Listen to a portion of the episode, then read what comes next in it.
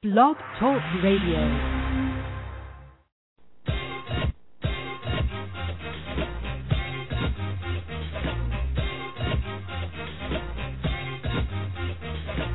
The Keys is proud to announce The Communicators, airing Saturdays at 7 p.m. with your host, Brother Leroy, from the heart of Harlem, USA.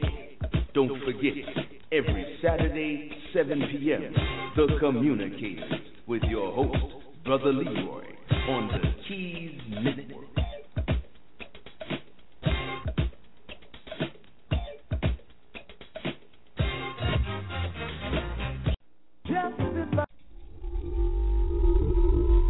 The Keys, unlocking the doors to unlimited possibilities. Rafika Consultants and Services LLC is on the cutting edge of emerging technologies for designing online classes and providing face to face and virtual technology training or help with computer programs, web design, and graphic arts. We also provide biography writing services for websites. For more information, give us a call at 631 399 0149. That's 631 399 0149. The Fluffs present the alphabet, now found in paperback, sporting a five star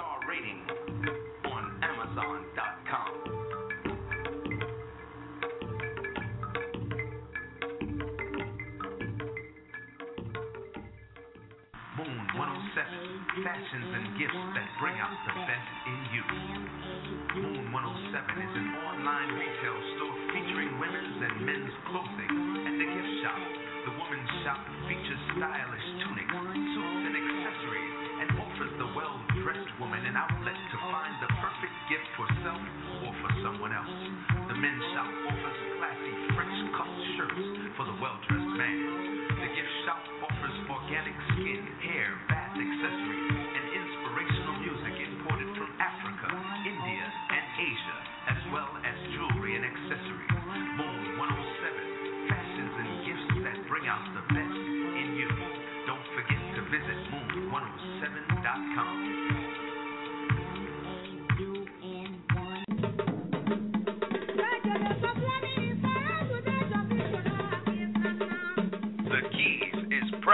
announce The Communicators, airing Saturdays at 7 p.m.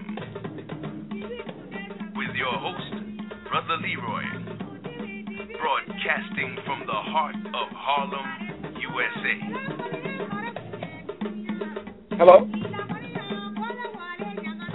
Well, welcome, welcome to this edition of the Communicators. Um, I'm Sister Afika. I'm just filling in for Brother Leroy, manning the board till he gets online. He's getting his technology together. But we are here. We're ready to get started, and I'm gonna just throw uh, Brother Rahman Muhammad a question to get this conversation rolling. And uh, Brother Rahman, um, tell us about your experience with children who are uh, cast aside and just go feel free to open up with that comment and give us a little background on yourself.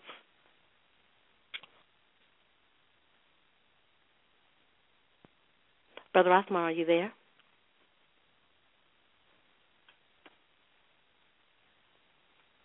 okay, we're gonna we're gonna take a moment and uh just break for a song till we uh check in with Brother Rahman and make sure that his his mic is live and his uh his music is going. So let's just play some Ernie Smith. We'll be right back.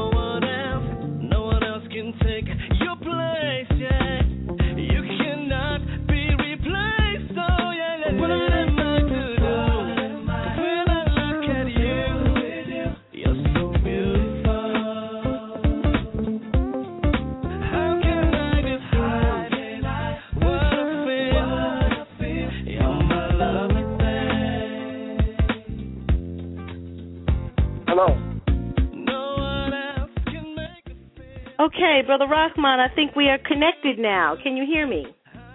I can hear you very well. Okay, let's go ahead and get started. Now, I don't know if you heard me earlier, but I was just um, asking you to give a little background on yourself and also uh, tell us about your experience with children who were cast aside. And that's how we're going to begin this conversation until Brother Leroy gets back. So go ahead and um, your mic is live. Okay. Well, I guess if I begin at the beginning, uh, I was born in Columbia, South Carolina, and I, I grew up there until I was uh, a teenager, and I I moved away from Denver. I mean, I moved away from South Carolina, and I moved to Denver, Colorado, and I finished my last year of high school in Colorado. Well, my last two years of high school in Colorado, and then I uh, went to uh, undergraduate school at Denver University. I graduated uh, from Denver University, and I studied uh, chemistry and biology.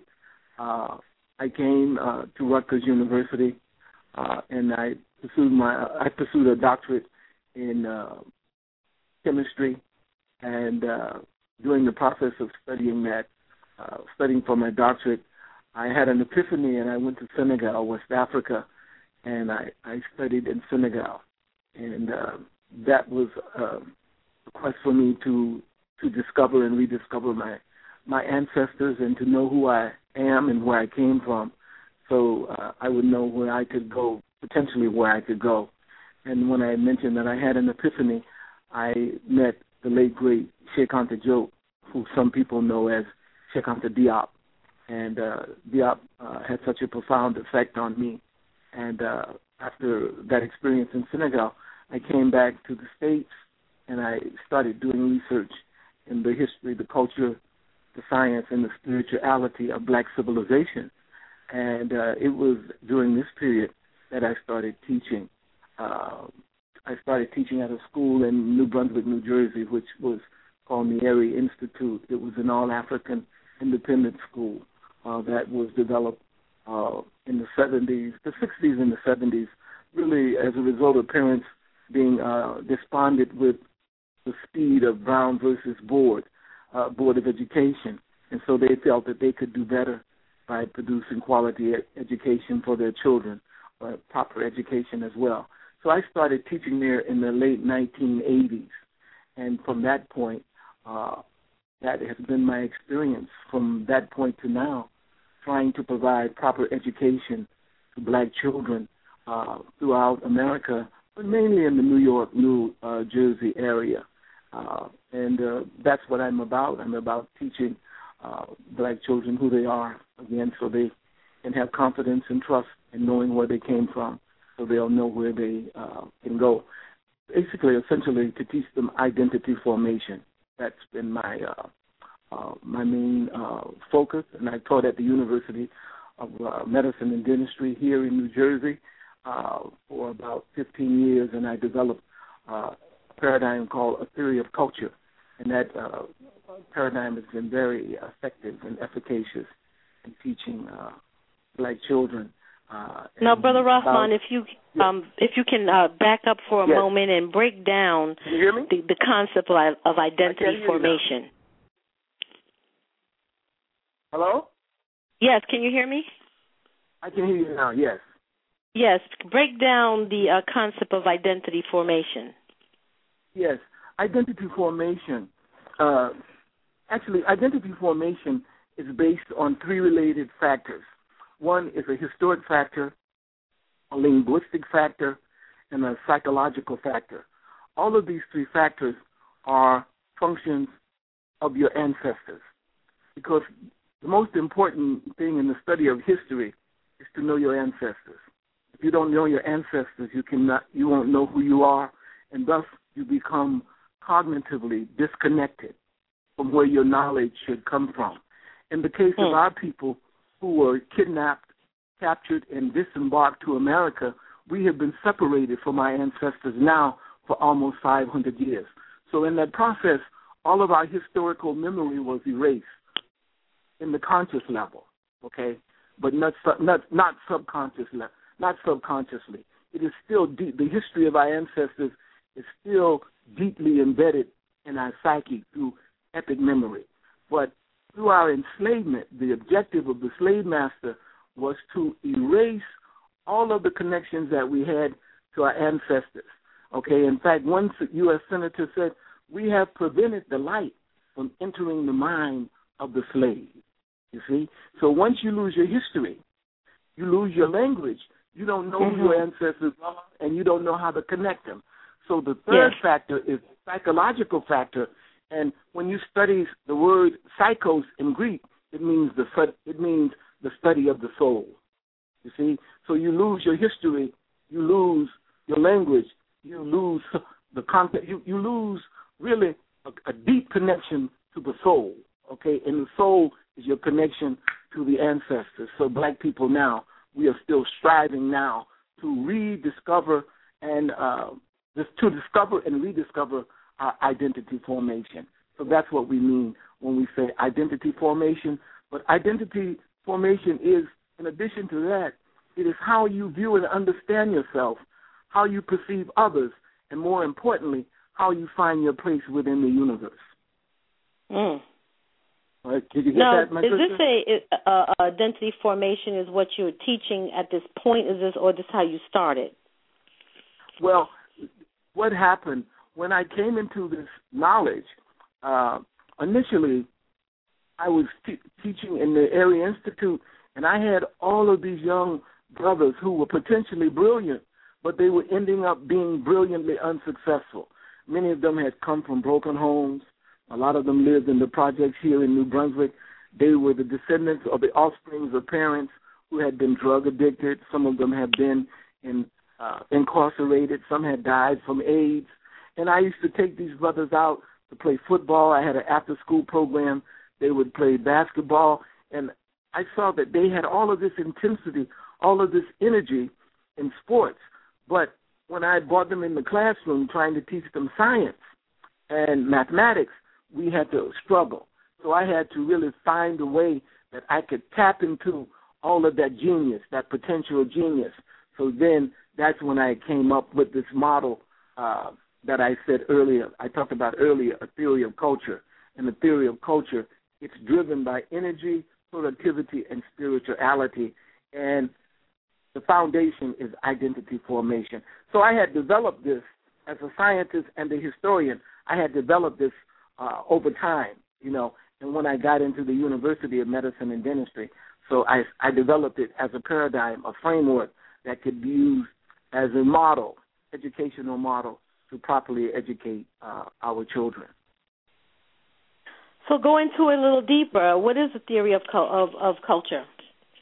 Oh well, as I I pointed to a, a little bit earlier, the theory of culture is a, a historical, a cultural, a scientific, and spiritual paradigm that is used as a framework to properly educate black people.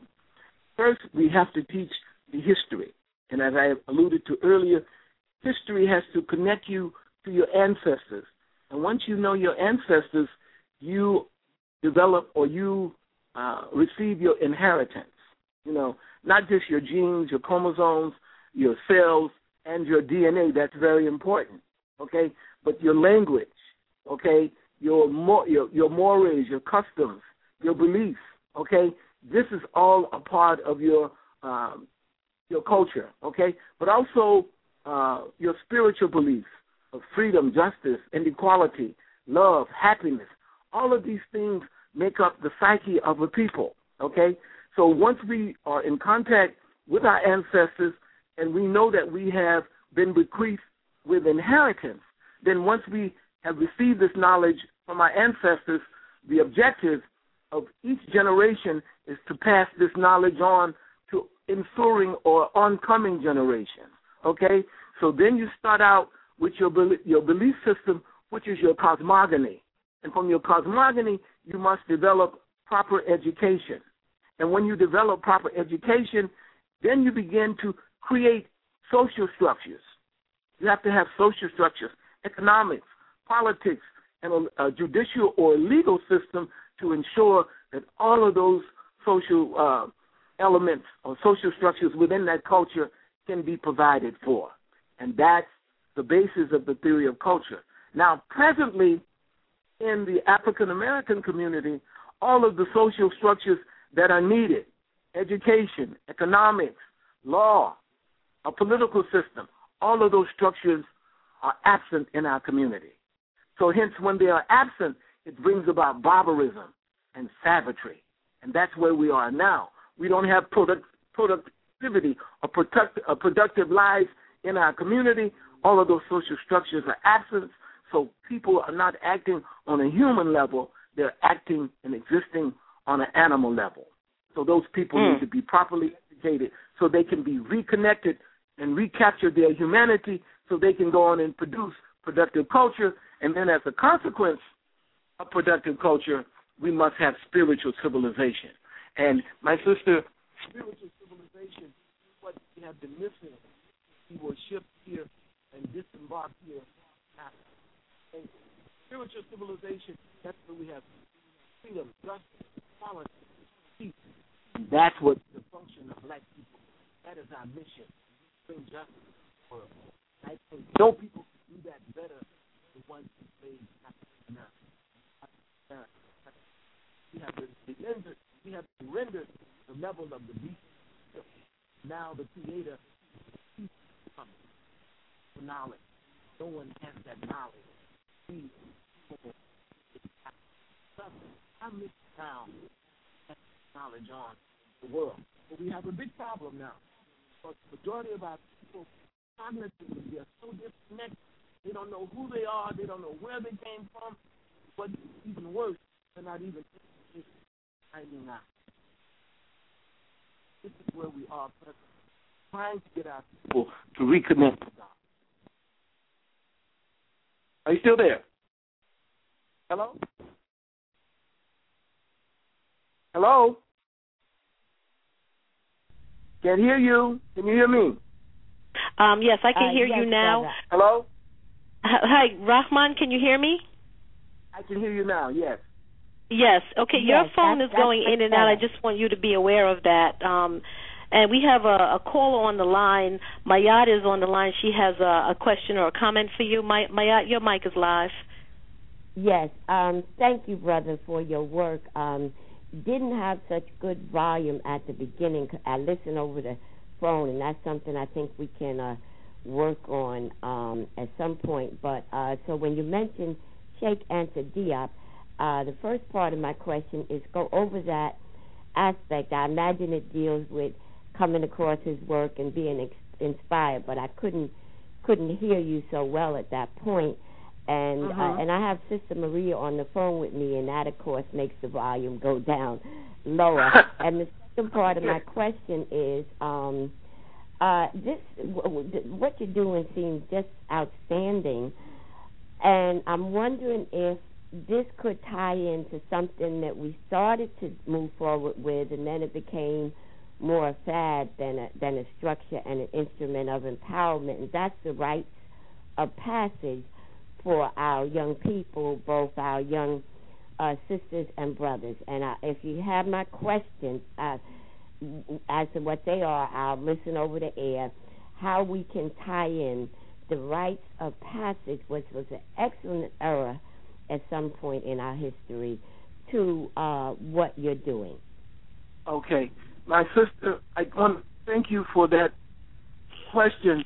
And I am so pleased to receive a question like that because I can hear the love and the sincerity in your voice.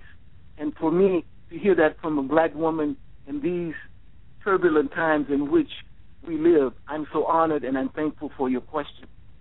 You know, during the 80s and the 90s and early on in the 2000s, many rites of passage programs were around the country.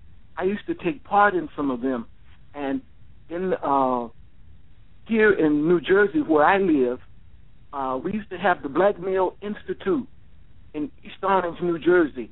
It was instituted at a school. I think it was Patrick Healy School in New uh, in uh, East Orange, New Jersey. A brother by the name of Dr. Lee peace be upon him because now he's gone on to join the ancestors. He basically made me the residential scholar in that program, and I would go to that program almost every Saturday and teach those brothers a theory of culture.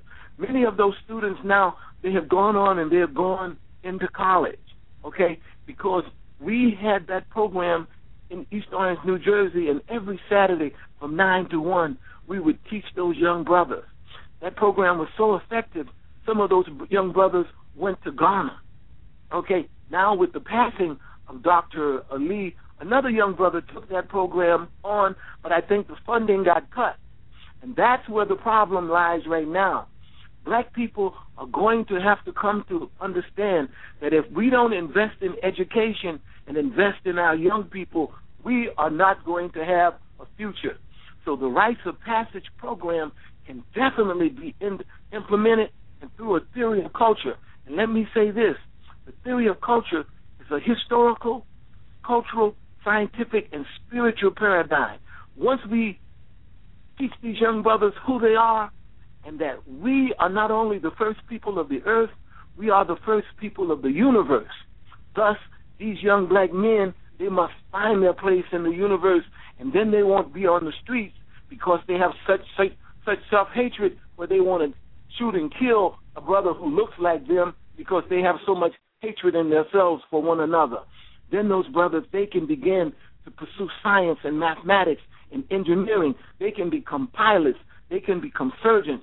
But we, black people, we must take on the responsibility to, to provide the resources and what are all, all, all the other needs, pardon me, to make these programs productive and successful. So that is that is the basis of a theory of culture, and it ties directly into the rites of passage. Hello? I, I'm not sure that Mayat is still on the line, but um, you bring up a very important point, uh, Rahman, when you talk about the uh, rites of passage, and even for uh, in, in New York City, and I'm sure New Jersey has the same legacy, but we have a, a history of, uh, of Afro-centered uh, schools opening up and um, get the rhythm going, and the education is always intact and always impactful and meaningful for the children who attend, and even for the teachers yes. who teach. But these, unfortunately, yes. schools never last. They always close down due to funding issues. When you compare right. this to some other cultures in in in the same communities, how are how are those cultures able to keep their schools going, and the uh, yes. African centered schools always struggle and usually close down? That too is a very profound question, and that is the crux of the issue that we are we are struggling with right now. See, in the black community, I'm, I, you know, we have a we have a phenomenon, a very, very, very serious problem. As a people, we have never been taught the science of economics, and when we were enslaved, it was deemed that there were three factors, essential factors to develop to, to developing productive culture. See, schools cannot be effective for black people outside of the context of having a culture. We could open up a school tonight, but we would have to close it next week because we wouldn't have funding to pay the teachers.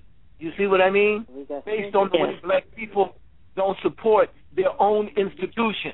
Okay? So consequently, we have never been taught the science of economics, okay, like other communities, like like now you see the Indians who are coming here from a, a south southern India, and they're coming here and they're creating uh, institutions of edu- educational institutions in our community. You understand?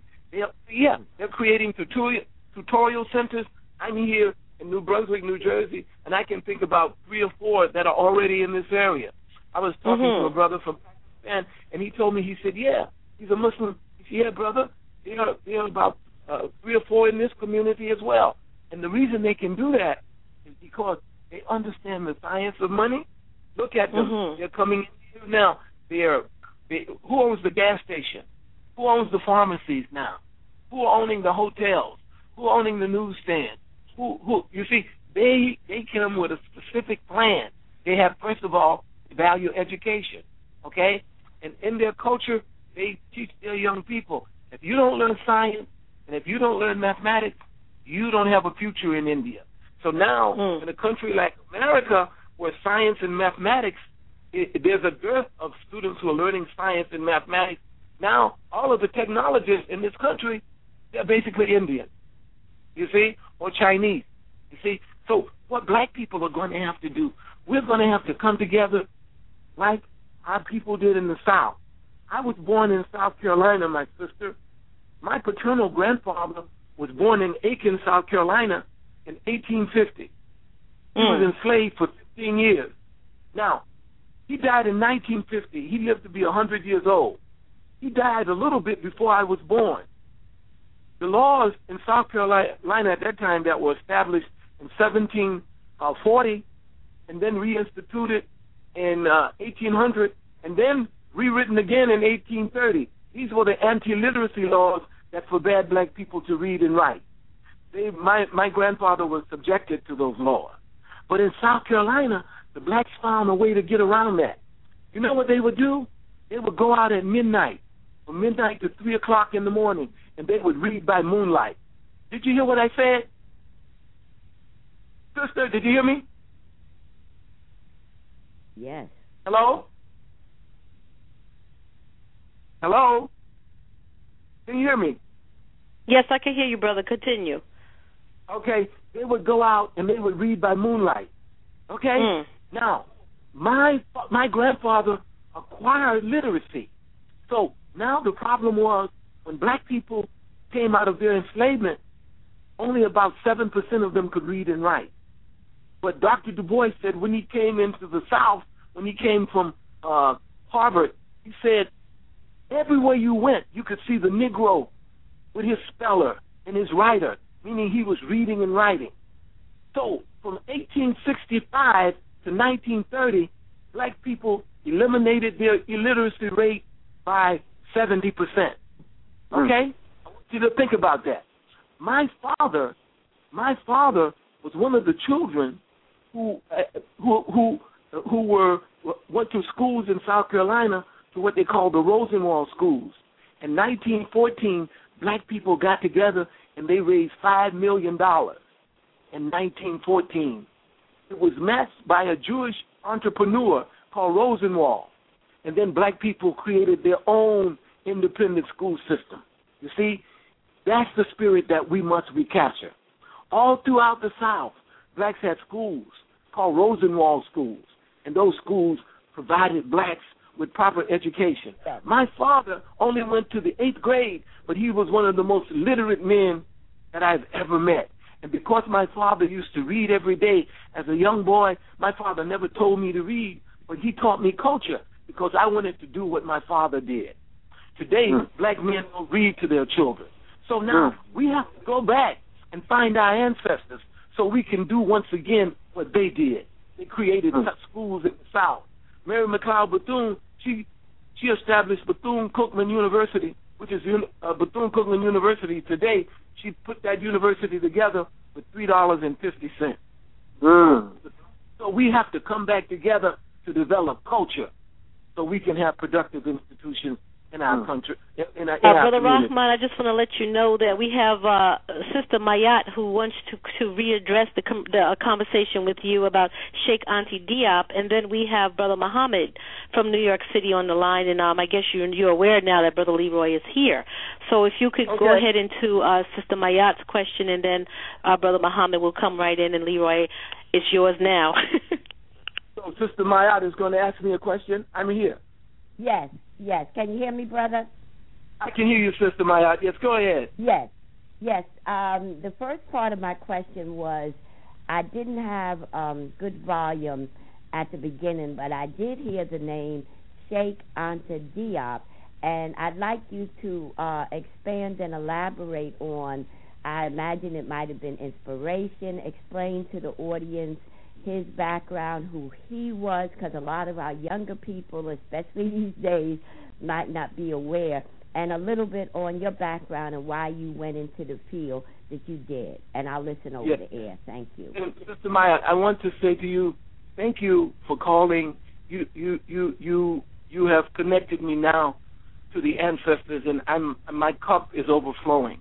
Okay, and I'm so grateful that you yes, because we uh, our people are so disconnected and they don't know what the Creator has bequeathed us with. Mm, he has bequeathed us. Maybe I if you're talking. I'm sorry. No, I'm, Hello? I'm sorry, brother. I, I was talking to somebody else. okay, all right. Continue, okay. please. Okay. I was a student. I'm going to give you a background how I came into the work of Cheikh Anta Diop and how I met Cheikh Anta. I was a student at I was a student at Rutgers University, and I was studying for a doctorate in chemistry. There's a brother who, who lives in Brooklyn who is a pediatrician now in in Brooklyn. I met him at Rutgers University's medical school, and uh, he had a book. The title of the book was The African Origin of Civilization, Myth or Reality. He let me have that book. I had heard about Cheikh Anta, but I, I had been out in uh, Colorado, and I I had studied at the University of Denver.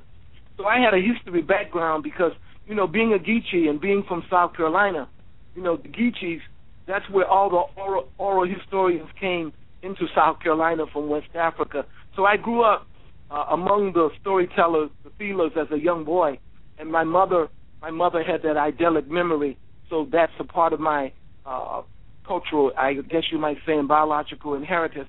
I had a historical background and interest when I went to the university, and I studied history, but I studied science because I knew that science would give me an opportunity uh, for me to find my place in the universe and try to figure this thing out, how black people got in this condition. But my friend let me read that book, and then reading that book uh, by Cheikh Anta Diop, I came, I became so enthralled with it. I knew I had to go to Senegal. I had to drop what I was doing, studying for a doctorate, and go and study, uh, meet Cheikh Anta Diop, and I wanted to go and study with him. But when I got there and I met him the very first time at the University of Dakar, which is now, by the way, the University of Cheikh Anta Diop. When I met Dr. Diop uh, the first time, he gave a le- lecture, a three-hour lecture on the peopling of ancient Egypt and the decipherment of the Meroitic script. Okay, and what Cheikh Anta did, he presented this work in 1974 at the University of Cairo. He had asked UNESCO at a conference two years early in Paris, France, to have a colloquium in Egypt at Cairo to invite scholars from all over the world who were specialists in the knowledge of Pharaonic Egypt. You know, and Dr. Diop took with him Theophile Obenga, the Congolese linguist and historian and philosopher. The conference lasted for uh, 10 days, from 7 in the morning to 10 at night. Dr. Diop, he used uh, history, uh, prehistoric anth- uh, archaeology, anthropology, human paleontology, and the staggering field of molecular biology to show know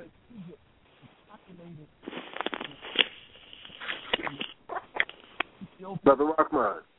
Yes. Can you hear me? Yeah, I can Yes. hear you now. You were saying that he was using paleontology and, and other uh, aspects of science. That's where That's your correct. voice. That's right. Mm-hmm. Shall I continue? Yes. Okay. Yes, he was using paleontology, prehistoric archaeology, and the staggering field of molecular biology. And he showed that by the time uh, uh, those Africans populated ancient Egypt, there were no white or yellow people, races in the world. There was Mm. all African people, only black people. And those blacks came from the Great Lakes regions of Africa, and they populated ancient Kemet, okay? And then from there, they went all over the world. They went into China, they went into India, they went into Australia, they went into New Zealand. They came through America, to America via the Bering Strait that connects Russia with uh, Siberia, Si- pardon me, Siberia with Alaska, and they populated the three Americas, North, South, and Central America. And then later, during the coldest period of the history of the of the Earth, which lasted for 600,000 years, those blacks who were living in Africa, they went into Europe. Okay, and the results of that can be studied by a man called he was called the Grimaldian man. These were very dwarfed Africans with elongated heads, and that's called dolichocephalic. In the south of France, they found these bones in a cave. So what this has shown is that blacks in the beginning they populated the earth, they colonized the earth, and no other people were living in the world but Mm. Africans.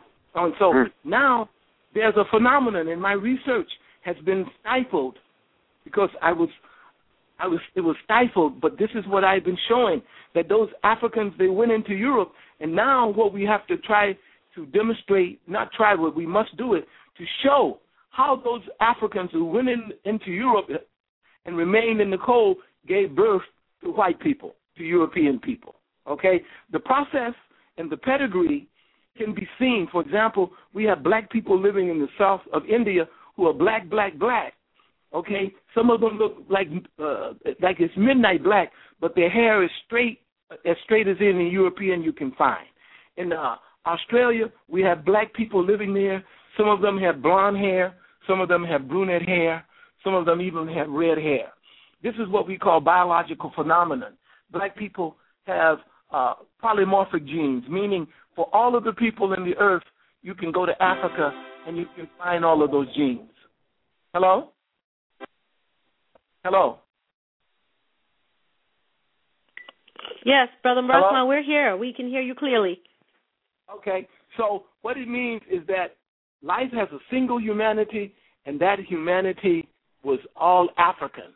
So this is what Cheikh Anta Diop uh, was explaining in his work, and he uh, he gave me an epiphany, and my work I have continued on that work, but I have gone, I've even taken this work to another level because what I'm showing not only are black people the first people of the earth, we are in fact the first people of the universe.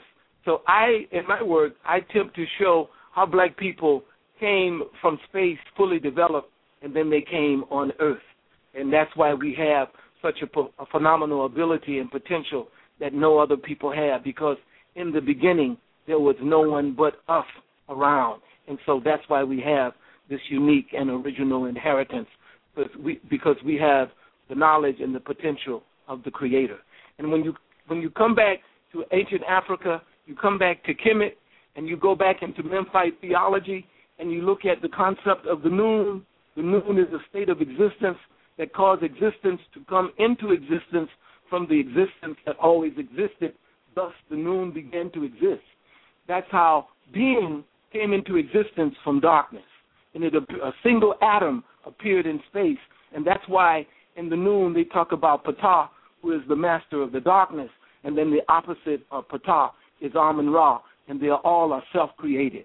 When you, if you've been to Kemet and you go into Memphis, you can see in the tombs they have this uh, design. And George G.M. James in Stolen Legacy, he was the first one to bring this to our attention to show that the Egyptians saw themselves as deities, as gods, and that's what black people have to accept that we too have that potential. When uh, Theophile Obenga came uh, to Howard University, I think it may have been in the late 1990s, and he interpreted uh, the Medu Neter and the late uh, Ivan Van Sertima, peace be upon him, for he's an ancestor now. He brought that to attention that that knowledge had never been uh, interpreted before, and we would never under, we'd never understood understood it because uh, Dr. Obenga could interpret the Medu Neter. And so, what black people have to know now, from a scientific perspective, that single atom appeared in the universe, and that atom it created our first ancestor, who is thus the creator, and we are a part of that. What is in that atom is potentially in each and every one of us. So, Brother Rock, I'll leave. Brother Rock, yes, I'm sorry, Yes. Brother Rahman. We have Brother Muhammad on the line. Brother Muhammad, Okay. your question. Thank you for your patience. yes, Yes, I'd just like to uh, thank Brother Rahman for his chronological uh, information concerning uh, the grafting process of the original black people on the planet and how Mhm. uh, the different aerial areas of, of the geographical location to show that there are blacks with blonde hair and there's Mhm. Indians that are jet black. You'll notice your eyebrows. The hair on your Mhm. eyebrows uh, match the East Indians' hair, but the hair on your head is different because of a process which enabled us to stand up in the fields as slaves. And That's you're right. very right. about the blacks inhabiting the entire planet. At one time, they before the Paleolithic and the Neanderthal people, they called them Negroids, Grimaldi Negroids. That's right. The, the Caucasian Leakian those will admit that the continent of Europe was occupied by Grimaldi Negroids. I'd like to know if I can get your uh, contact numbers. Yes, you may. I would love to do that, Brother Muhammad. And I'm going to say we have names that are similar, and I want you to know that I am a student of the Honorable Elijah Muhammad. He, uh, I heard his teachings when I was a young boy growing up in South Carolina. I think I was maybe about twelve, thirteen. My my my uh, sister was a pen pal with a Muslim uh, at Temple 27 in Los Angeles, and you know, I, I, I one day I went in and I read some of her letters and some of her books, and I saw that she had a paper, and that paper was message to the black man. And unbeknownst to me, it, I, it would put me on a journey. You know, on the cover of this book had a had a a, a little short man who was wearing a kufi, a fez, you might say, and in that fez, it had the star, moon, and sun, and that's showing that the Honorable Elijah Muhammad had mastered the knowledge of the universe. Did you hear me, Brother Muhammad? Yes. And so from yes, that I'm point, with you, brother. I'll get that information. I just Okay. want to stay in touch with you because I like what you're doing with the youth, and you're putting them on a mathematical level, and Oh, it's taking absolutely. them to higher sciences. Like you, uh, with, I'm in total agreement with you, sir. Thank Oh, you so thank you. much. uh, let me give you my. Leroy. I'm, Too. I'm gonna give you Okay. my email. Okay. Yeah, you can give it over there. M. Rahman, R A H M A N M A at AOL dot com. At you NOL dot com. Uh, it, at AOL dot com. Yes. Thank you so much. I'm going to elaborate on some of the things that Brother Muhammad talked about so the audience may get a better view because this knowledge really came into being by the Honorable Elijah Muhammad. And I'm currently writing a book, and the title of the book is Cheikh Anta, From Cheikh Anta Diop to the Honorable Elijah Muhammad. And I hope that this book will help the black nation to move forward.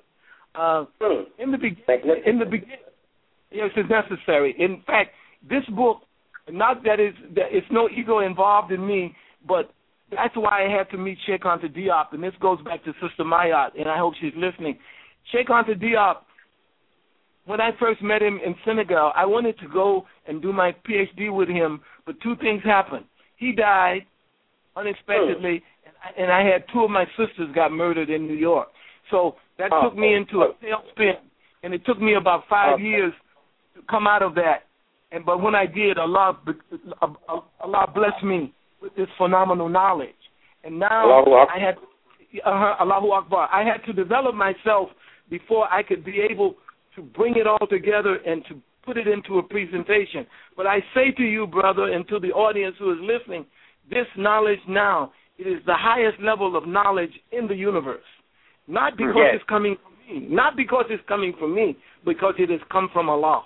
Okay? Mm-hmm. And yeah, we have to know that from the triple darkness that the Honorable Elijah Muhammad talked about, he said that, that Adam gave life to the Creator, and then that Creator was self. He was self-created from triple darkness.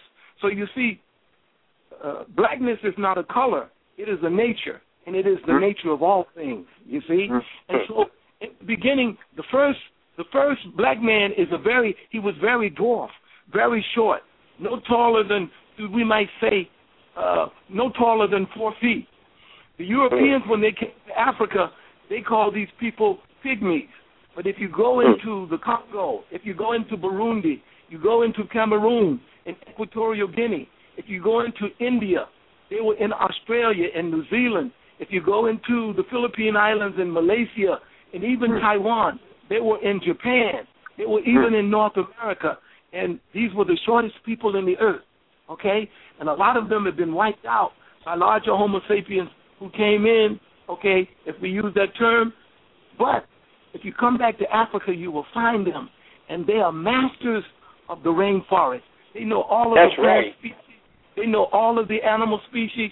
When women in the surrounding areas cannot have children, they come to the Twa, and the Twa mm. give them medic- their medicinal plants and medicine, and then in nine months you come back and you see the woman has had a child. You see, Allahu Akbar.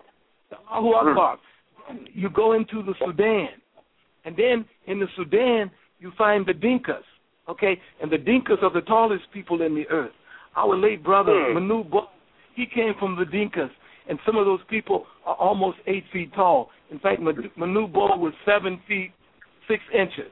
Okay, Hmm. so what this means is that see when you live in the desert, and, and in the case of the Dinka, they dr- they drink the milk of the cow and the blood of the cow.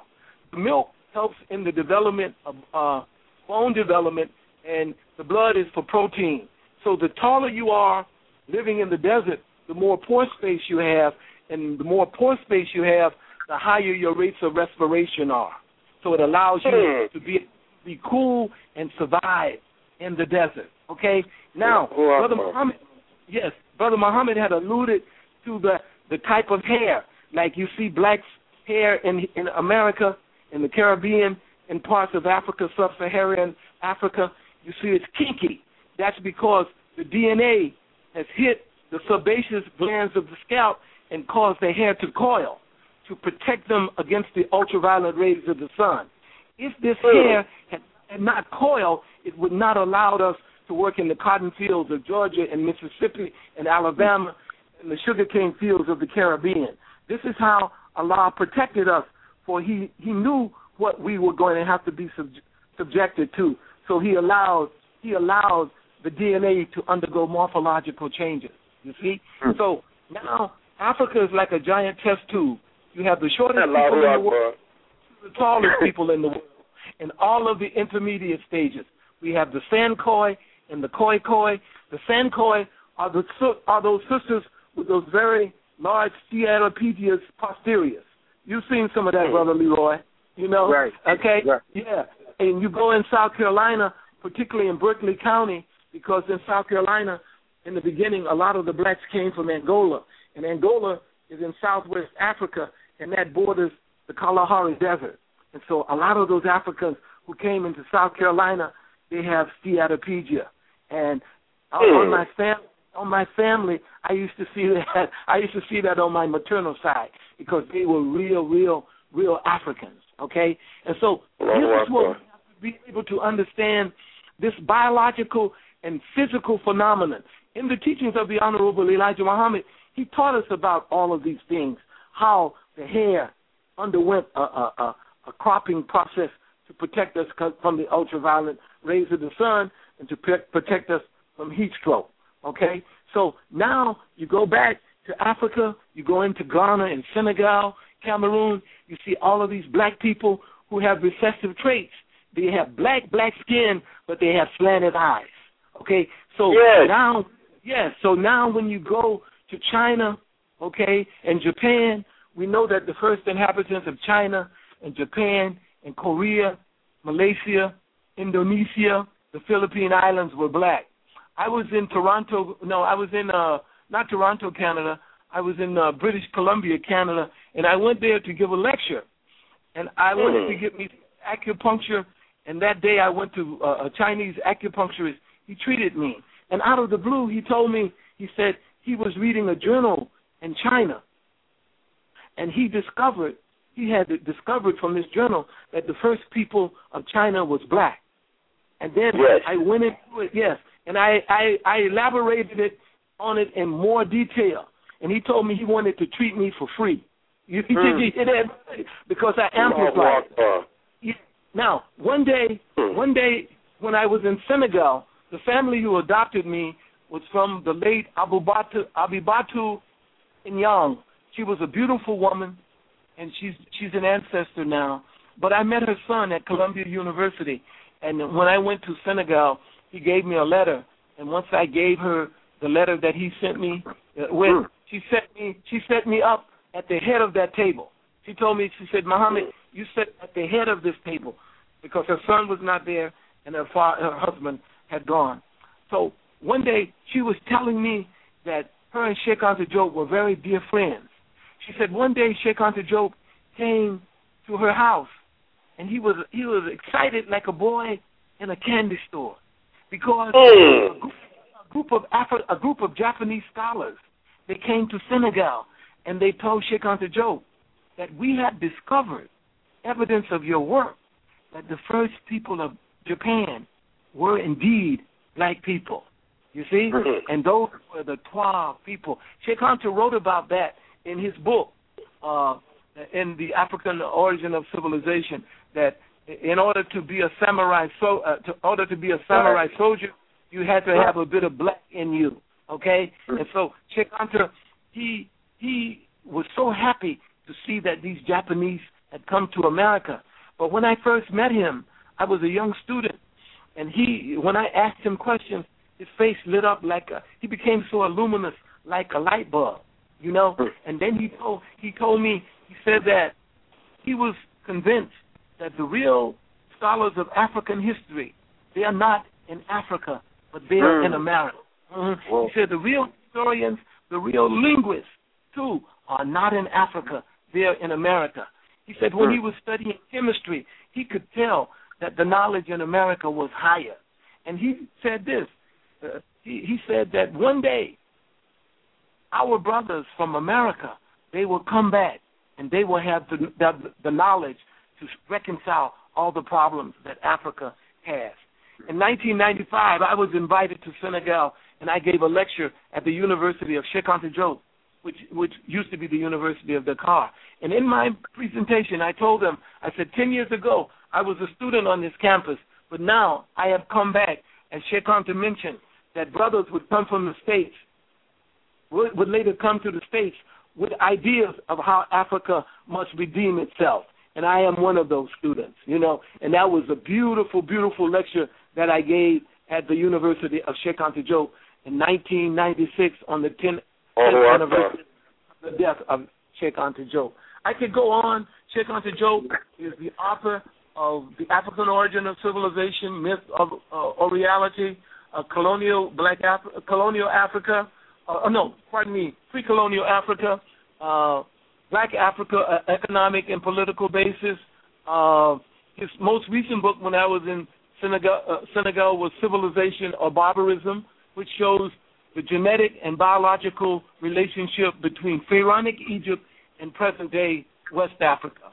Okay? And he's written three to, three to five books, additional books in French that have yet to be translated into uh, English.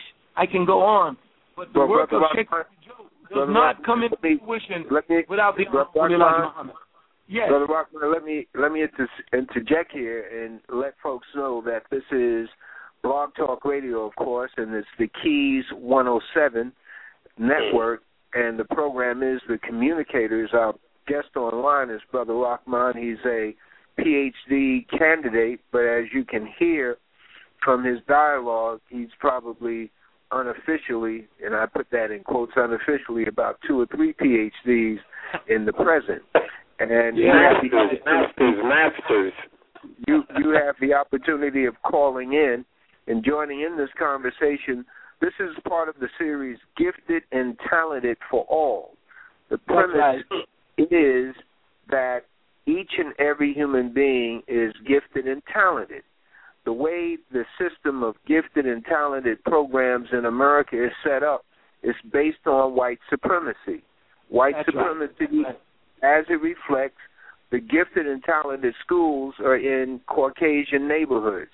The gifted and talented uh, uh, student base is primarily Caucasian, which makes black people who get in think that they're elite, and makes That's black right. people don't get in makes them think that they're inferior in some cases and highly frustrated in other cases. So That's through this series, we're putting out information on how young black boys and girls who have been basically cast to the side as ungifted and untalented with the proper education programs have demonstrated high achievement in the science and math areas. And that's, That's the whole intent of this particular series, ladies and gentlemen. You can buy into this gifted and talented program that the the uh, Caucasians have set up. But if you do, you're just validating something that's unfair to every child. That's Every right. school should have gifted and talented aspects within that school setting so that all the children can have their gifts and talented talents uh, exposed and nurtured. That's right. That's so right. that's the reason for this series. So you can join in the conversation two one three nine four three three six one eight two one three nine four three three six one eight. Question, uh, brother Muhammad, is that yes. you intersperse a lot of your dialogue with the teachings of the Honorable Elijah Muhammad. Yes. And my observation with yourself and with other brothers and sisters in the science area and in other areas is that there is a a dramatic difference that the Honorable Elijah Muhammad's teachings makes to what they already know in the area of scholarship or science. And I all I know is that it happens. What in Mhm. your observation from your own personal standpoint is a a a change factor that the teachings have made the teachings of the Honorable Elijah Muhammad has made for you and uh, other brothers and sisters who you interact with who uh, uh, adopt the teachings of the messenger? That's Brother uh, Leroy. Very beautiful question. For me, I can give you that response in a very short answer. It's the knowledge of self. Okay. Yeah, the knowledge of self. The knowledge of self is the collective knowledge of all of the knowledge of the universe. You see, so for the Muslim, remember the first commandment in Islam is ikra, to read. You see, and when you get the knowledge of self, look at Malcolm. What did what was it that put Malcolm on that path, Brother Leroy? A man with an eighth grade education. You see, Mhm. and went to Harvard and went to Harvard and had a, had a in colloquian argument with those lawyers at Harvard and slaughtered them one by one. Look at Hmm. Minister Farrakhan. Look at Minister Farrakhan. He doesn't have all of these degrees from all of these universities, right? But yet Right. he look look at how he articulates and defends the teachings of the Honorable Elijah Muhammad. For me, as I came into the nation and as I went through the period of processing, learning how to eat to live, and and and and and, and reading and studying my history, they told me older brothers told me they said come they said brother one day you're going to make a, deci- a decisive contribution to the black nation Wow. did you hear what I said? Yeah. And I said, and that's how they they prepared me when I was a young brother. I mean, just in the university, 19 and 20. You see, so I myself, you know, everybody wanted to be a minister. Personally, I didn't see myself. I, I saw myself as a student in the ministry of the Honorable Elijah Muhammad, but I wanted to be a scientist because I saw when the Honorable Elijah Muhammad said that the black man is a scientist by nature. That's what I wanted. I wanted to tap into that so I could be a mm-hmm. part of that, so I could help the nation to develop educationally. And to that end, I began to meet great teachers uh, like uh, Dr. Alim uh, Abdul Alim Shabazz, the, the great uh, mathematician from MIT, Cornell, and Lincoln University. And then I read about Dr. Frederick Thomas, who was a doctor in uh, from uh, Rocks, uh, uh, Rochester, New Jersey, Rochester, New York, who was a scientist, a historian, and a doctor. And I read about Abdul Salam and all of those brothers. They inspired me, and I kept developing the knowledge of self. And once you get the knowledge of self, that gives you energy, okay? And that Mhm. energy gives you knowledge, and that enables you to overcome obstacles. And when you can overcome obstacles, you can become productive, but you must become disciplined. And eating right, no smoking, no drinking, you know, and that gives you longevity and it gives you focus. You see? And so that's what black people must focus on. Because of our experience in America and the niggleization of the black man, we have been taught to hate discipline. You see? And that's where we are when we come into the nation of Islam, in the teachings of the Honorable Elijah Muhammad. For me, it was the knowledge of self. It's a new way. It's a new way of looking at yourself, a new way of looking at others, and how to find your place in the universe. And so, you know, it's like trying to approach infinity, but you hmm. never get it. you know what I'm saying? it's like trying to get to infinity, but you make another discovery, and that keeps you going. And that's the that's the vastness of the creation of Allah. That's the vastness of the universe. And so that's what the Honorable Elijah Muhammad gave us. Brother Rahman, uh, it, and and this carries over into the math and science programs that you have established in the various schools that you have been in, these these uh, middle schools, etc. The right. incorporating into just just tell us for the teachers and for the principals principals out there, just share with us how you have been able to weave the knowledge of self into the curriculum and and what you have seen happen as a result yes. of that. Yes, you know, brother, I, I've had some I've had some very profound experiences, but now, well, uh, uh, let me let me first elaborate on some of the experiences, and then I'll tell you how things have changed. I remember in the 1980s, I think it was about 1989, uh, the superintendent for the schools, uh, she relented and allowed us, myself and three other scientists, to come into her school. What we did, we we, we developed an after program from three o'clock to six thirty, and uh, we took uh, fourth, fifth, and sixth graders, and we taught them the knowledge of self but when I went into the schools, I, I called it a theory of culture, and I taught mm. the history, the culture, and the science. And brother, that was so transformative. Just just from teaching the history, the culture, and the science. And then I had a, a, another brother to teach the mathematics, and another brother taught the science. As I laid the foundation, what I was doing, I was laying the culture. See, you have to create a milieu Do you understand? You have to create the right context and an environment in which our students can learn. Mm-hmm. Brother, we did it and uh, uh, try. Well, the first we did a we did a ten week program. It was so transformative. We saw students after about seven weeks, they were having equestrian discussions on the origin of Egypt, or Kemet, I should say, and they were talking about Australopithecus africanus, uh, Australopithecus uh, uh, uh, africanus, Australopithecus uh, afarensis, and uh, Homo erectus, Homo sapiens, and the language in which they were they were doing. We gave them a deep knowledge of the history. Was very very deep.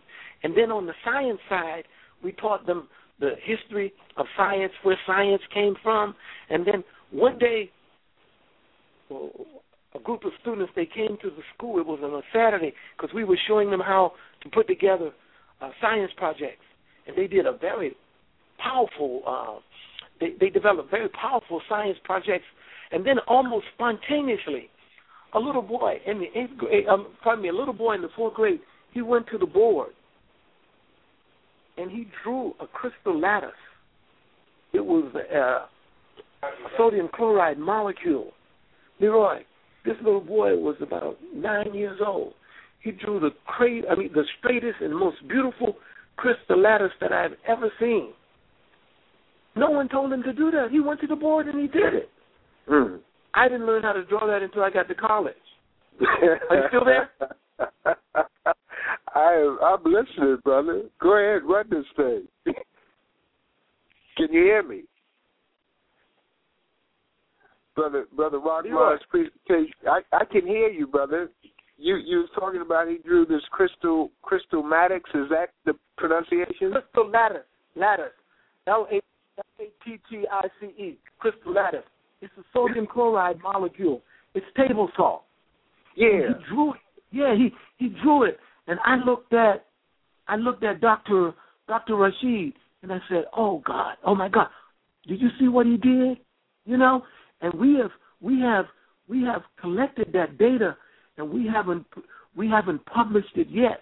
But we were saying between he and I, because he's a friend of mine, and we said we're going to publish that information. Let our people know what we can achieve with our children. Now, 20 years after that, Leroy, there has been a a deeper collapse in the black community. Right now, there's so much social decomposition in our communities. Black people have committed moral suicide. Mm. Yeah, we have committed moral suicide. And now Mm. our efforts are going to have to be deeper because black people are in the dunya. You know, that's what they call in in, in Islam. We call that jahiliyah. That's the state of ignorance. And with black people, it's in compulsory ignorance. And that's what the Honorable Elijah Muhammad taught us. He said, when a civilized man, when a civilized man fails to do his duty, what will happen? You Right. see, and that's where we are, brother Leroy. We have to go back now. We have to go back now, in the process of resurrection must start all over again for our people. Even black people with education, so-called education, they too they are not properly educated. You see, Let me, give, let me let me give the telephone number once again before we conclude with Brother Okay. The telephone number to speak with this brother is two one three nine four three three six one eight. Two one three nine four three three six one eight. Hit one on your telephone keypad, and that lets our engineer know that you have a question for Brother Rahman. And um, as we're waiting on anyone who desires to call in, the um, question as it relates to uh, pathways to solutions to some of these situations that we're dealing with in school. Once again, my basic or the co- basic premise of the communicators is that every child is gifted and talented, as you pointed out, Malcolm. Malcolm that's right. I mean, you you you you have these stories over and over again of how youngsters, where principals or teachers have taken it upon themselves to have expectations of of ability, meaning these children have the ability to do this work, and setting up an environment for them to do that and nurturing them. That these students have gone on to become great achievers. Now, Right. they're not in gifted and talented schools. And this is the, our whole point, ladies and gentlemen. We must know that every child in our family, in our neighborhood, is gifted and talented. We have to strive to set up an environment where we can provide some of the stimulus for them to develop, whether it's That's taking right. them to the museum, whether it's Mhm. getting drawing paper for them, sitting down with a book and reading it to them, or get a getting a children's science book and trying to do experiments with them. We have to Right. do these things and not wait on the so-called charter schools and public schools to teach our children the basics. Now, telephone number two one three nine four three three six one eight. Hit one on your telephone keypad that lets us know you have a question. As we uh, approach concluding, here's here's the thing. What are recommendations that you have for parents who are listening who have toddlers or uh, you know children under let's say four or five years of age and some things that they can do. What would be your recommendations for children who are older? Some of whom have bought into the myth that they're dumb and they can't learn math and science. So uh, we want to leave the Brother we Leroy? want to leave the audience with some tips. Yes ma'am. Yes, um, this is Sister Rafika. I want to join in this conversation um, with with an opinion and, a, and, a, and an observation based on my experience being a public school teacher of ten years in elementary school level in Brooklyn.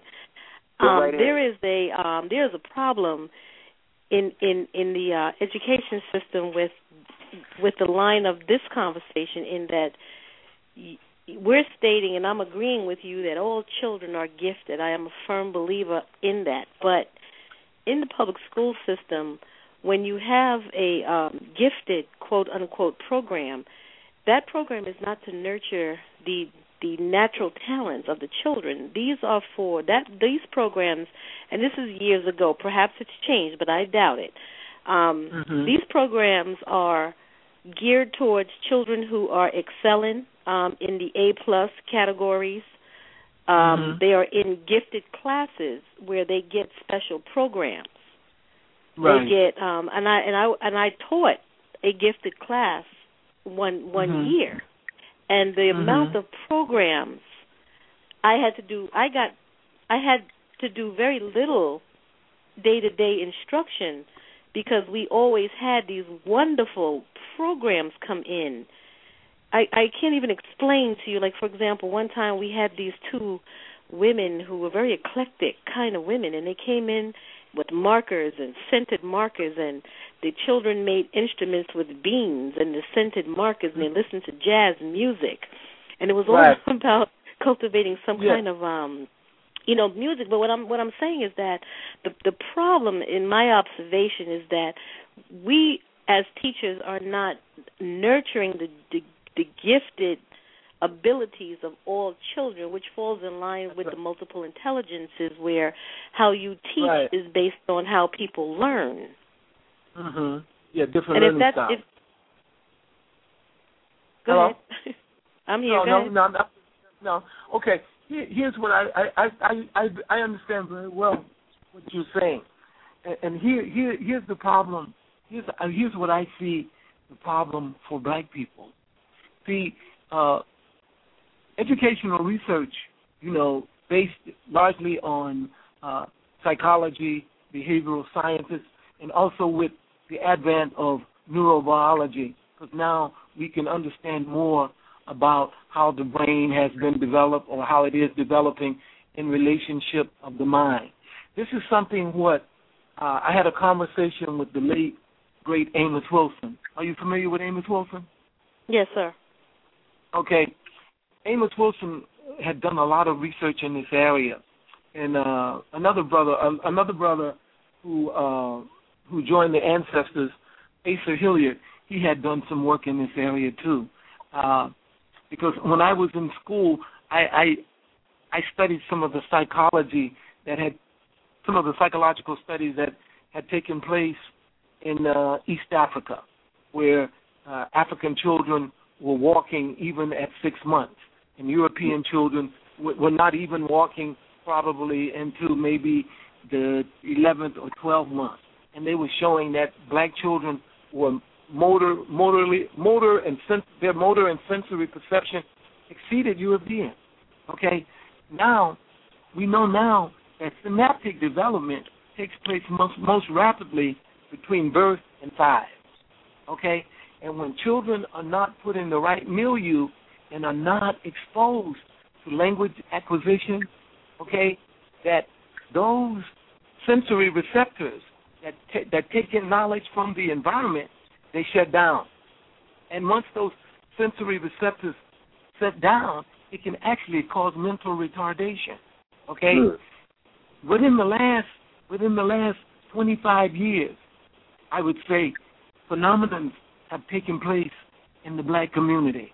Right here in the city of New Brunswick, New Jersey, where I first started teaching, when the, when the Erie School collapsed, I went into the public schools not to be a teacher because I didn't really want to be a part of it. I, honestly, because I knew what they were doing.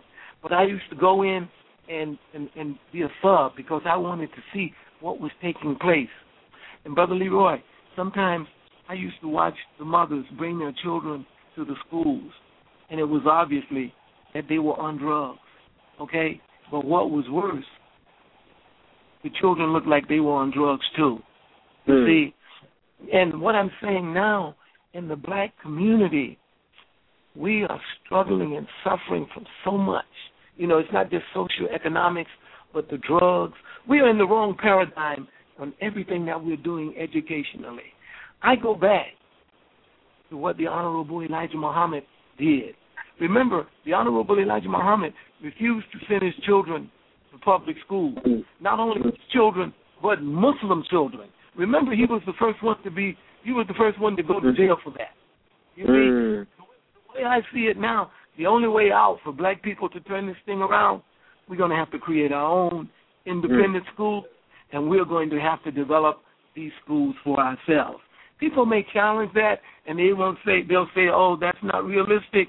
But I say this: look at this society, and you can see the knowledge of this world, it is coming to an end.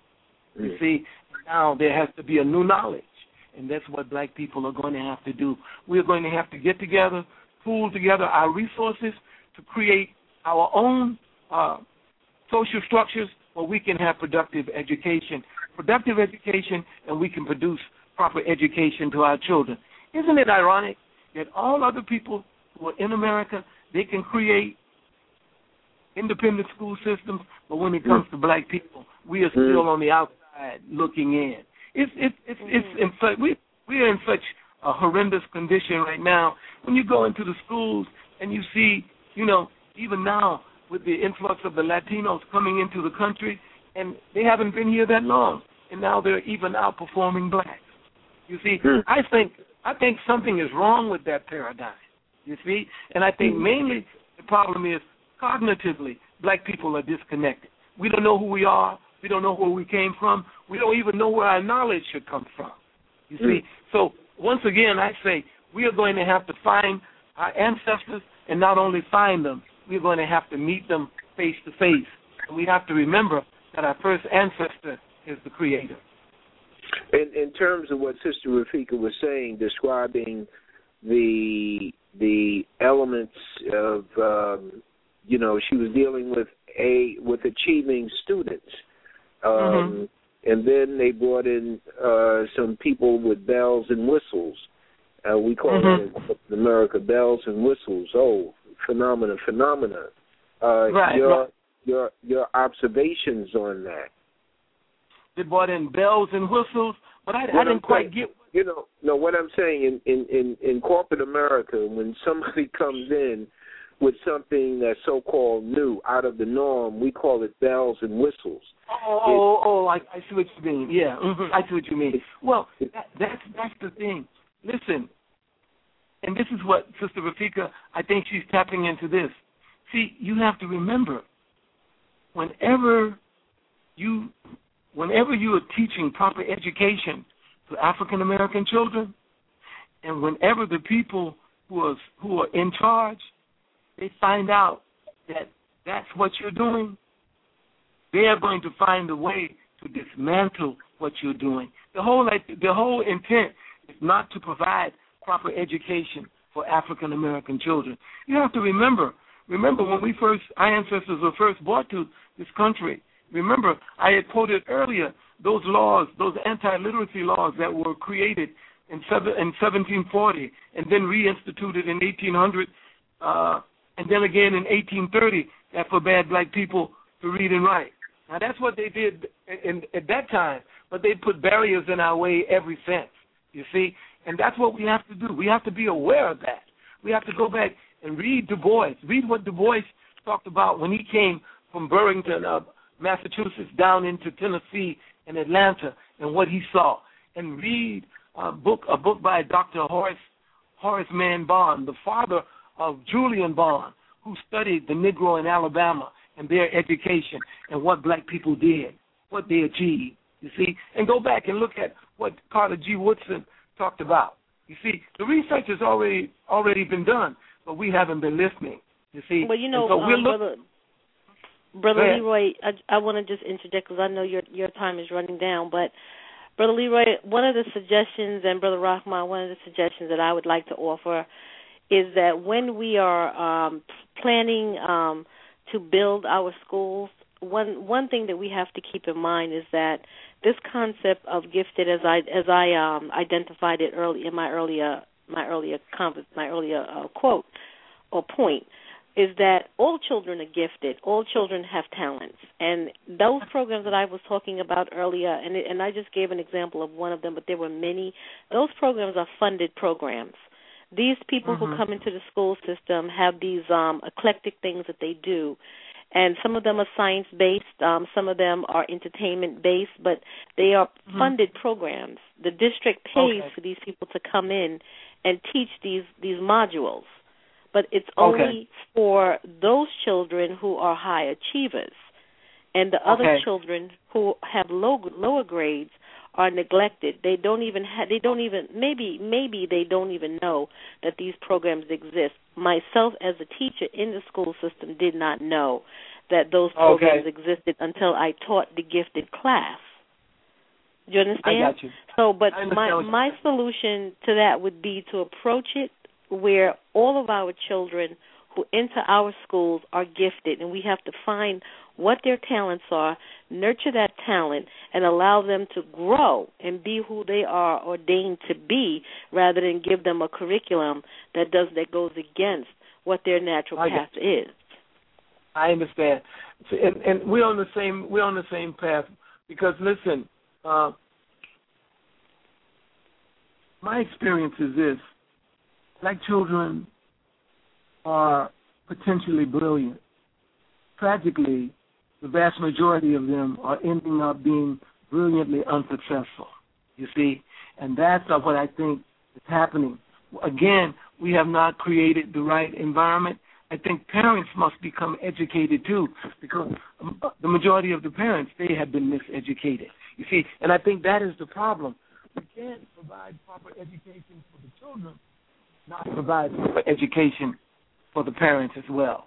And not Mm. only that, yeah, teachers and administrators they must be properly educated too, because we have to remember when we go to these schools and get degrees in uh, education and we go and get masters in education, none of these schools have taught us how to come back into the community and teach the children from those communities. I'm speaking largely for African Americans because the paradigm that we've been educated in, they're largely Eurocentric. You Mhm. see? So we have to develop a new a new paradigm, and that's going to mean that we're going to have to change our belief system, and we're going to have to change our value our value. Well, you know what, Brother Rahman, I'm gonna close and I'm gonna let uh you and Brother Leroy close this out, but I'm I'm I'm gonna close with this statement. okay. Educators education is the only field where people come into it with prior knowledge, prior experience, because you come into it from your experience as a student. You have to have at least a master's degree to be in a, teacher today. So that means you went full through K through 12. You went through you, you did your undergrad and then you did your masters. And in all of those experiences you sat in a chair and you were taught, you were lectured, you you experienced learning from a paradigm that is lecture based. So when you Mhm. begin to teach, you take your prior knowledge and you just exemplify or emulate what you've been taught since you were a child. Mhm. You understand? So you stand in front of that that classroom, and I know I'm I was a victim of that myself. When I started Mhm. teaching, I just emulated what I knew. Yeah. Now, strategies I- I- of teaching and diet, diet and paradigms are not discussed in in education school. Like when you're going to school to become a teacher, paradigms of your strategies and your pedagogy is not emphasized. Right. And here today, though, sister, see, you're right. Uh, the education was lecture le- was lecture based, but education today for children to be productive, productive, it must be student student centered. You see, which I mean, you know, you have to engage students so they can they can learn. I mean, and they have to be engaged from a, a practical standpoint. You know, especially from science and mathematics. You know, it has to be something that they can uh, they can see themselves as a part of it, you know, and they have Absolutely. to be en- engaged. They have to be engaged in it, and they have to be active. And so we have to take the theory and reduce it to practicality. That's why I think for African Americans, we must have human science, you know, because we have to reclaim our humanity. You see, to be black in America, it means that you're not worth much. Remember, the three-fifth clause is still active to this very day.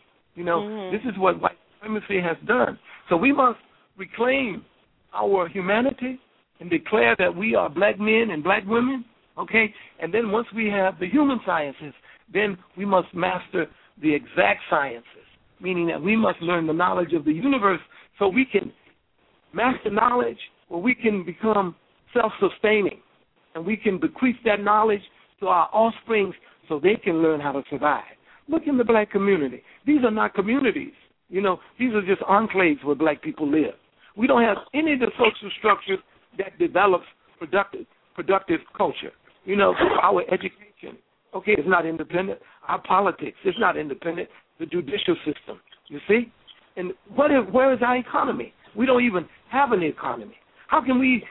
Right now, schools is the necessary thing that we need. But how are we going to get independent schools when black people don't practice collective economics? You see, we can start a school tonight, but it'll be closed in the morning. You know, because we don't have long-term funding. You know, so we have to go back. You know, learn the science of, of economics. You see, and and practice collective economics. And I said, human science, exact science, and we must have applied science, how to do for ourselves what we are begging for and waiting for other people to do for us when we can do for ourselves. Brother Rahman, Brother Rahman, uh, please repeat your email address for some of our callers out there who uh, need to get that in order to communicate with you uh, after the show. I would love to do that. Let me. My first initial, the first initial is M. My last name is Rahman, R A H M A N M A at AOL dot com. I'm starting a blog too. I just don't have it all together just yet. But once you once you get me get my email and you email me, I'll put you in contact with that blog once I I, I get it up. It'll be up in the next couple weeks or so. Okay, so let me repeat your your email address. It's M as in Muhammad. M M Rahman R A H M A N and then M A as in Masters. M-A. That's right. M Rahman M A at AOL dot com. That is Now, it. That is it, uh, Leroy. The the uh, point that you and Sister Rafika were were discussing uh, comes, and here's how I'm filtering it: that the model that our educators, black educators, get is a European model. Uh, not only in terms of curriculum, but in terms of learning styles, and black people do not have the same learning style as Caucasians. Caucasians' learning style is different from blacks, is different from Indians, is different from Chinese. According to Dr. Edwin Nichols of Washington, D.C., he lays it out very well. Mhm. People can go Mhm. to YouTube; they may be able to pick up some, the learning styles. He he talks about how black people learn quicker, but I'm not going into that. He Okay. Uh, the other piece that I got from so so therefore when you when when I as a teacher, black guy wants to be a teacher, I go through all the steps. I'm going to come out of their programs with my masters. I'm going to have European or Caucasian model of learning. And That's right. today, today, according to Charlotte Iserbyt, I S E R B Y T E, Charlotte Iserbyt, that model is going to be a dumbed down educational model for all Americans. She's Absolutely. a, she has a blog called The Dumbing Down of America, and folks can Charlotte Iserbyt. So, so therefore, I'm starting as a black person back at least two steps. One, I'm dealing with the Caucasian model of learning. Secondly, the curriculum for American students has been dumbed down. Right. Now, when I break out, when I come into some knowledge and I begin to experiment with what Amos Wilson has laid out, I may have had uh, a touch with Malcolm X. I don't like Elijah Muhammad, but I like Malcolm X, and I like what he said about knowledge itself. So I don't touch uh, Elijah Muhammad. I touch Malcolm X, and I incorporate something of of Malcolm X into what I'm doing, but I'm operating out of the box now. I began to get results from my students. They began to achieve. The authorities who run the school system will find a way to remove me for various reasons. I didn't do my paperwork. Uh, I got in late three times, and I didn't That's right. call and all this other kind of stuff. But they will move me out. That's right. And if I'm a principal, they will come up like Shango Blake was another brother in our series of gifted and talented. They will come up with some bogus charges, stealing money and brutalizing a student, and found guilty even Yes. though the witnesses said nothing like that ever happened, and the accountant said wasn't no money stolen. All right? Mhm. So that's a that's a that's a sign that's an example of a public school principal in New York City who took a failing school, failing at the bottom of the garbage heap, to the top, not only in the in the uh, district that it was in, but in Queens and one of the top schools in New York City, a Yes. school where parents were taking their children out of private school and putting them into that school Mhm. because it was safe and it was the children were being educated. What I'm Right. saying is that when you step outside the box of the European model of learning and black children begin to learn, you automatically becomes a bullseye.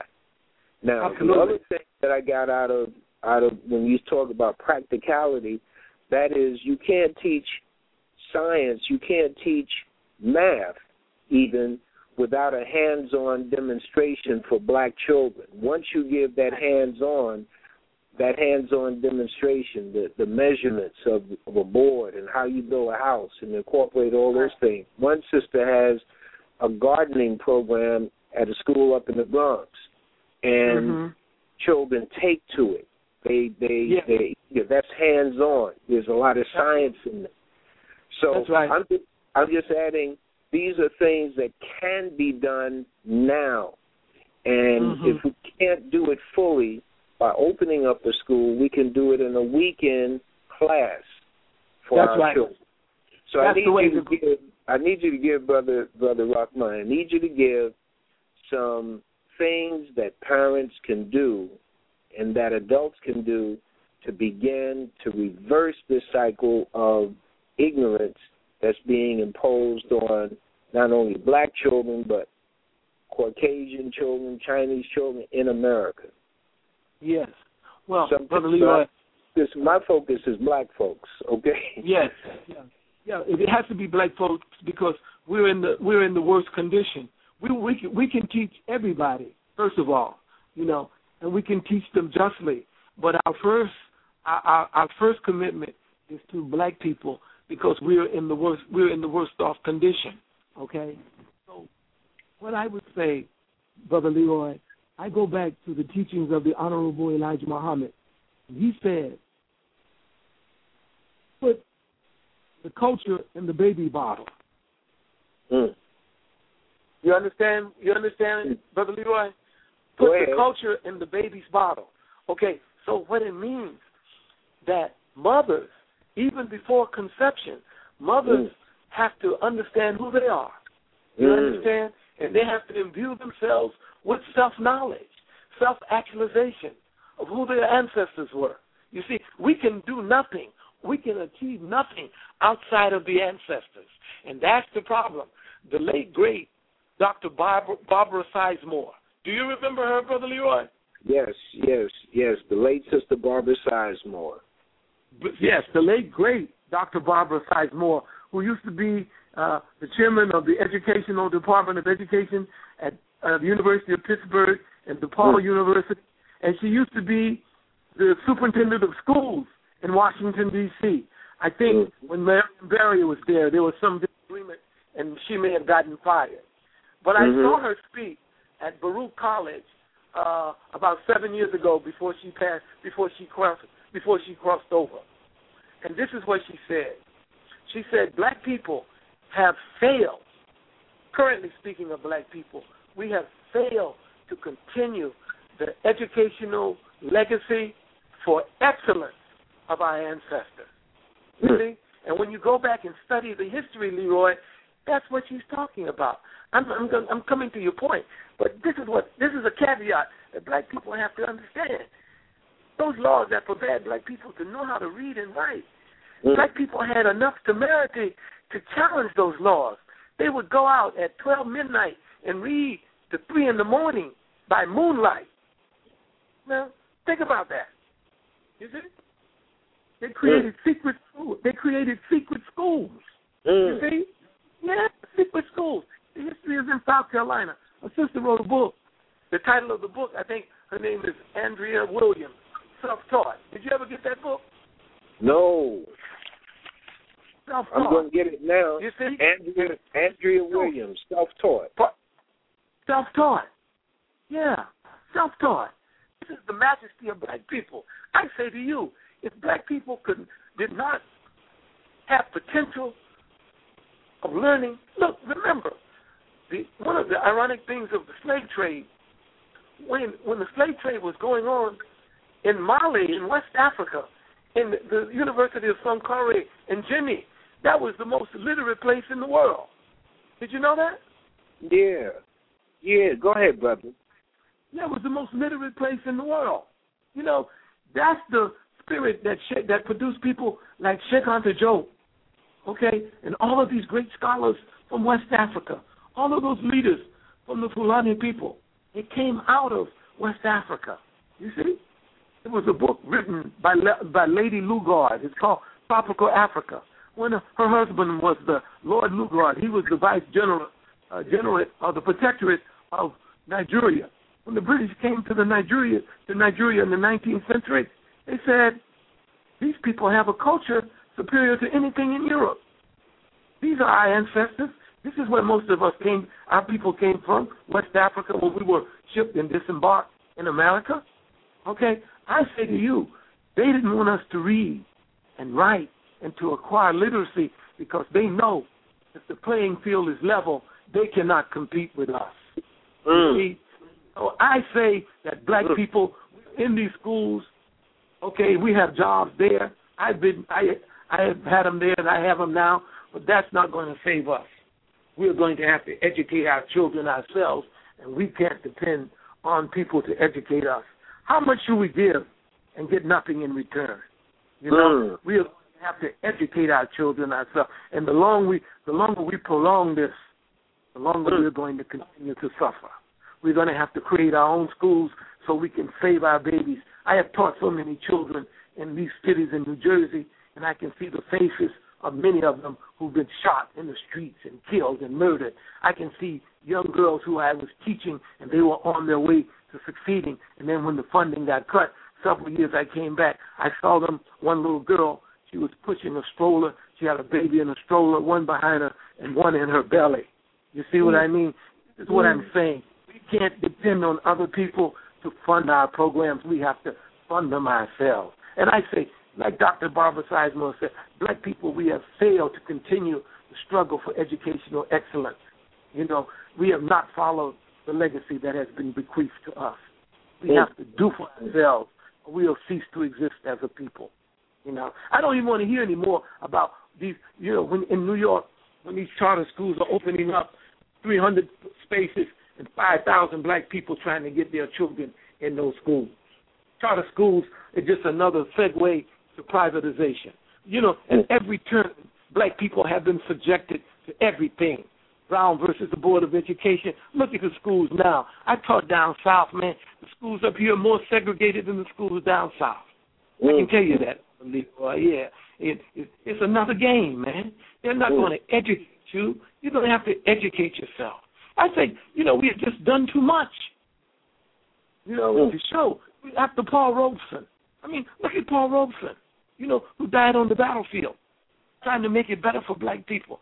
Who can you name someone greater than Paul Robeson? I mean, as a collegian, as a scholar, as an athlete, as an entertainer. The sister mentioned the jazz program. Who was bringing those jazz programs into the schools? Was it black people? You understand? Look, and look, I have a brother, just a brother who I used to work with in Orange. Uh, he he worked for the Orange uh, Board of Education. He left there, and the last time I saw him, he was in Newark. He used to play with Minister Farrakhan's uh, brother. He was a jazz oh. musician. And, and, and yeah, yeah, that's right. And one day I saw him. I went in the basement, and he had a little girl. She was in, in maybe about the fifth uh, or sixth grade, and she was singing like Billie Holiday, man. You know, you think about that. And then he told me, he said, "Man, look what they're doing to our children. They're strangling our, they're strangling our children. You know, they're not learning jazz. They've not learned blues. Now you go to New York City, and I looked, I watched that, I watched Wynton over at, at, at Lincoln Center, man. They got more white people in that jazz program than blacks. the very people who, who are the creators of jazz. Who can teach black people about jazz? Mm. Brother Leroy, you see what I mean? Now look, all of this music. Even I saw where some whites were had gotten a, a grant to go into the white schools to teach to teach hip hop and rap. Now, how, how, what kind of sense does that make? Mm. You see what I'm saying? But they can get the funding and we can't. Or they'll get the funding and maybe they'll hire some blacks to help them to bring it about. I've been in those programs before. And they told me, they said, okay, what we'll do, we'll fund your program, but we'll be the director and you be the coordinator. Mm. You see? I didn't even respond. What would I do? How foolish would I be to give my work to people who have no, not, don't even have my interest at heart? No, Wow. I am a black man born in these yet to be United States. And that's what we have to come to understand. I'm speaking vociferously, but it's, it's my experiences. And that's what I'm talking about. I just hate for black people not to, after all we've been through, not to be more resolute um, in terms of what we got to do. Black young children or black males are committing fratricide in cities like uh, Chicago, Philadelphia, and the Bronx and Newark. And now, we, why are they doing this? They don't have knowledge of self. Who has taught them? Mm. You think the public schools are going to do that? No, Mm. they're not.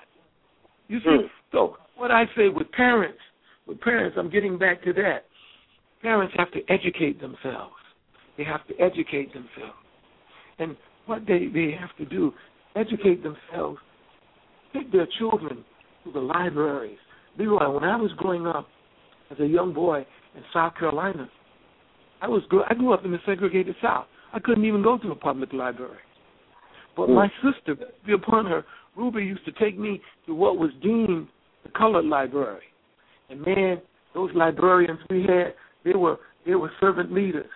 They they they they made sure we learned. You know, they would give us books. You know what I mean? And we would go back. And my teachers in the public school, I I went to Carver, uh, George Washington Carver Elementary School. I remember my teachers like it was yesterday. My first grade teacher, Miss Miss Hunter. You see, she knew who I was. She knew what my family was. She let me know my expectations. We have few servant leaders like that today.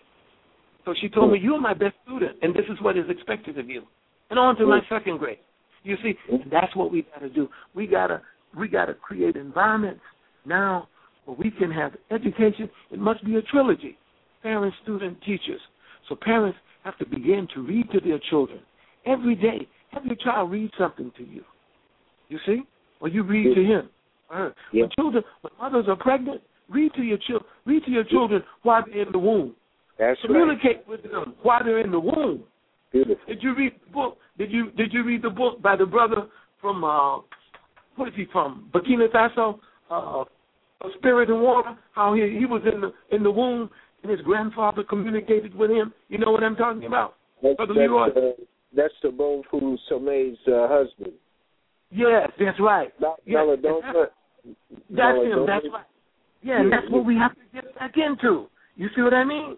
How the grandfather communicated communicated to him and had him come forward. You see, and we have to learn how to eat properly. You know, get away from all of this bad food. One of the things that the Muslims did as we came into Islam, we learned how to eat to live. Remember, Leroy, how those all of those children were being born and looked they looked like gods and goddesses. Yeah, You see? yeah, Yeah, yeah. and and that's what we got to get back to. All of this food that's that, that's killing our brain cells. Okay, so parents are going to have to do their their job, and then, as you said, create after school program. I'm a specialist in that. That's what my gift is: creating after school programs and weekend programs. Because in doing so, you don't have to deal with that curriculum in the daytime. You see Mm. what I mean? Yeah, Mhm. and you yeah, you teach them the history, the culture, so Mhm. they'll have they'll know who they are, and when they look in the science and the mathematics, they can see themselves. So when they look at the pyramids, they know the pyramids came from the the theorem that Pythagoras they call Pythagorean theorem, but that's not a, a Pythagoras theorem. That's an Egyptian theorem. You Mm. see what I'm saying? And when they look, when they look at E equals mc squared, the energy of the universe is equal to the mass of the universe times the speed of light. They know that that's not Einstein's theory, but that was a theory that was in ancient Kemet six thousand years before Einstein ever came on the earth. You see, Yeah. all of these things. That's what they must do. You see, and then we have to we have to embellish our ancestors. You see, we've had great we've had some great scholars who've come, like Dr. Ben and Dr. Clarke, all of those great scholars that New York produced. Okay, mm-hmm. that we don't hear about. Mm-hmm. Yes, mm-hmm. you see what I'm saying? Amos Wilson, all of those yeah. brothers. You see, we have a body of knowledge that we can stand on. And, and look, I'm not from the, the linguistic world. I love it, the uh, the literature world. But look, we have Paul Laurence Dunbar. We have uh, we have uh, James Weldon Johnson. We have we have Richard Wright and Baldwin. You see what I mean? Toni. Morrison. We can get a, that alone. That alone is the basis to, to get our children interested in literature. You see what I mean? And we can connect that to science and to math. You see, we can build a world for ourselves. I stand I stand resolute, you know, and the science and the math that will help us to find our place in the universe. And then we can create we can create you know. Brother Rahman, we are yeah. we're at the black end of this session with you. I yes. want to thank you. I want to thank Sister Rafika for starting out the program with you. I want to thank the callers who have called in and those who waited on the sideline just drinking it in. I want to uh, advise those who listen that you do research on what the brother has shared, do testing. When I say testing, begin to test out some of the ideas within your own family, within your own circle of influence. If you're a teacher in school, you begin to weave some things in. But I'm into a vertical uh, formula these days, the problems outside are right within our own family structure. So mm-hmm.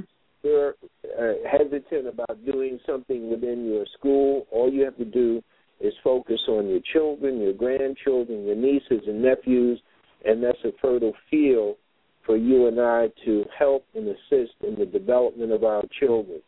Once again, right. I want to thank the Most High for blessing us with this classroom this evening, you to be with us, our guests to be with us, and for us to have a continual conversation regarding gifted and talented for all. Begin to promote that within your families and your communities. Brother Brother Rahman, you had one one point to make. It you were saying you're just affirming what I was saying. I think. Yes. Yes. Okay. You Okay, now you you said we I, I didn't quite get that past. Would you would you repeat that? I think you were affirming you were affirming saying yes, as in the amen yes, corner. Oh, absolutely, absolutely. I'm very I'm very honored to have had the opportunity to speak with you and to Sister Rafika. Is that her name? Yes, yes, sir. Okay, and and your audience, I thank you for the opportunity, and I pray that the ancestors will bless you and guide you and the black nation to success. We're in a critical period right now, but you have to remember that Allah has bequeathed to us a special task, and our, our, our objective is to bring justice to the world, and we can bring it. We can bring justice to the world with a new knowledge, and Allah has given us this new knowledge. So we're not a, we're not by ourselves. For Allah, who represents the ancestors, is with us, and we have to remember that Allah and the ancestors is one and the same. Okay? You don't have any problem with that, do you, Brother Leroy? No, brother, that's one and the same, brother. That's straight ahead, brother. That's that's uh, a double a double portion, ladies and gentlemen. For your for your friends and relatives who did not get a chance to hear this program, they go into blogtalkradio.com, the keys 107, and look for the program date of today, and they can pick up on this conversation tomorrow. Tomorrow on WHCR. That's www.whcr.org. www.whcr.org. You'll hear the communicators at 1 p.m. and we have a magazine format. We have another classroom set up for you. God bless you all. Thank you for listening. Peace. Peace.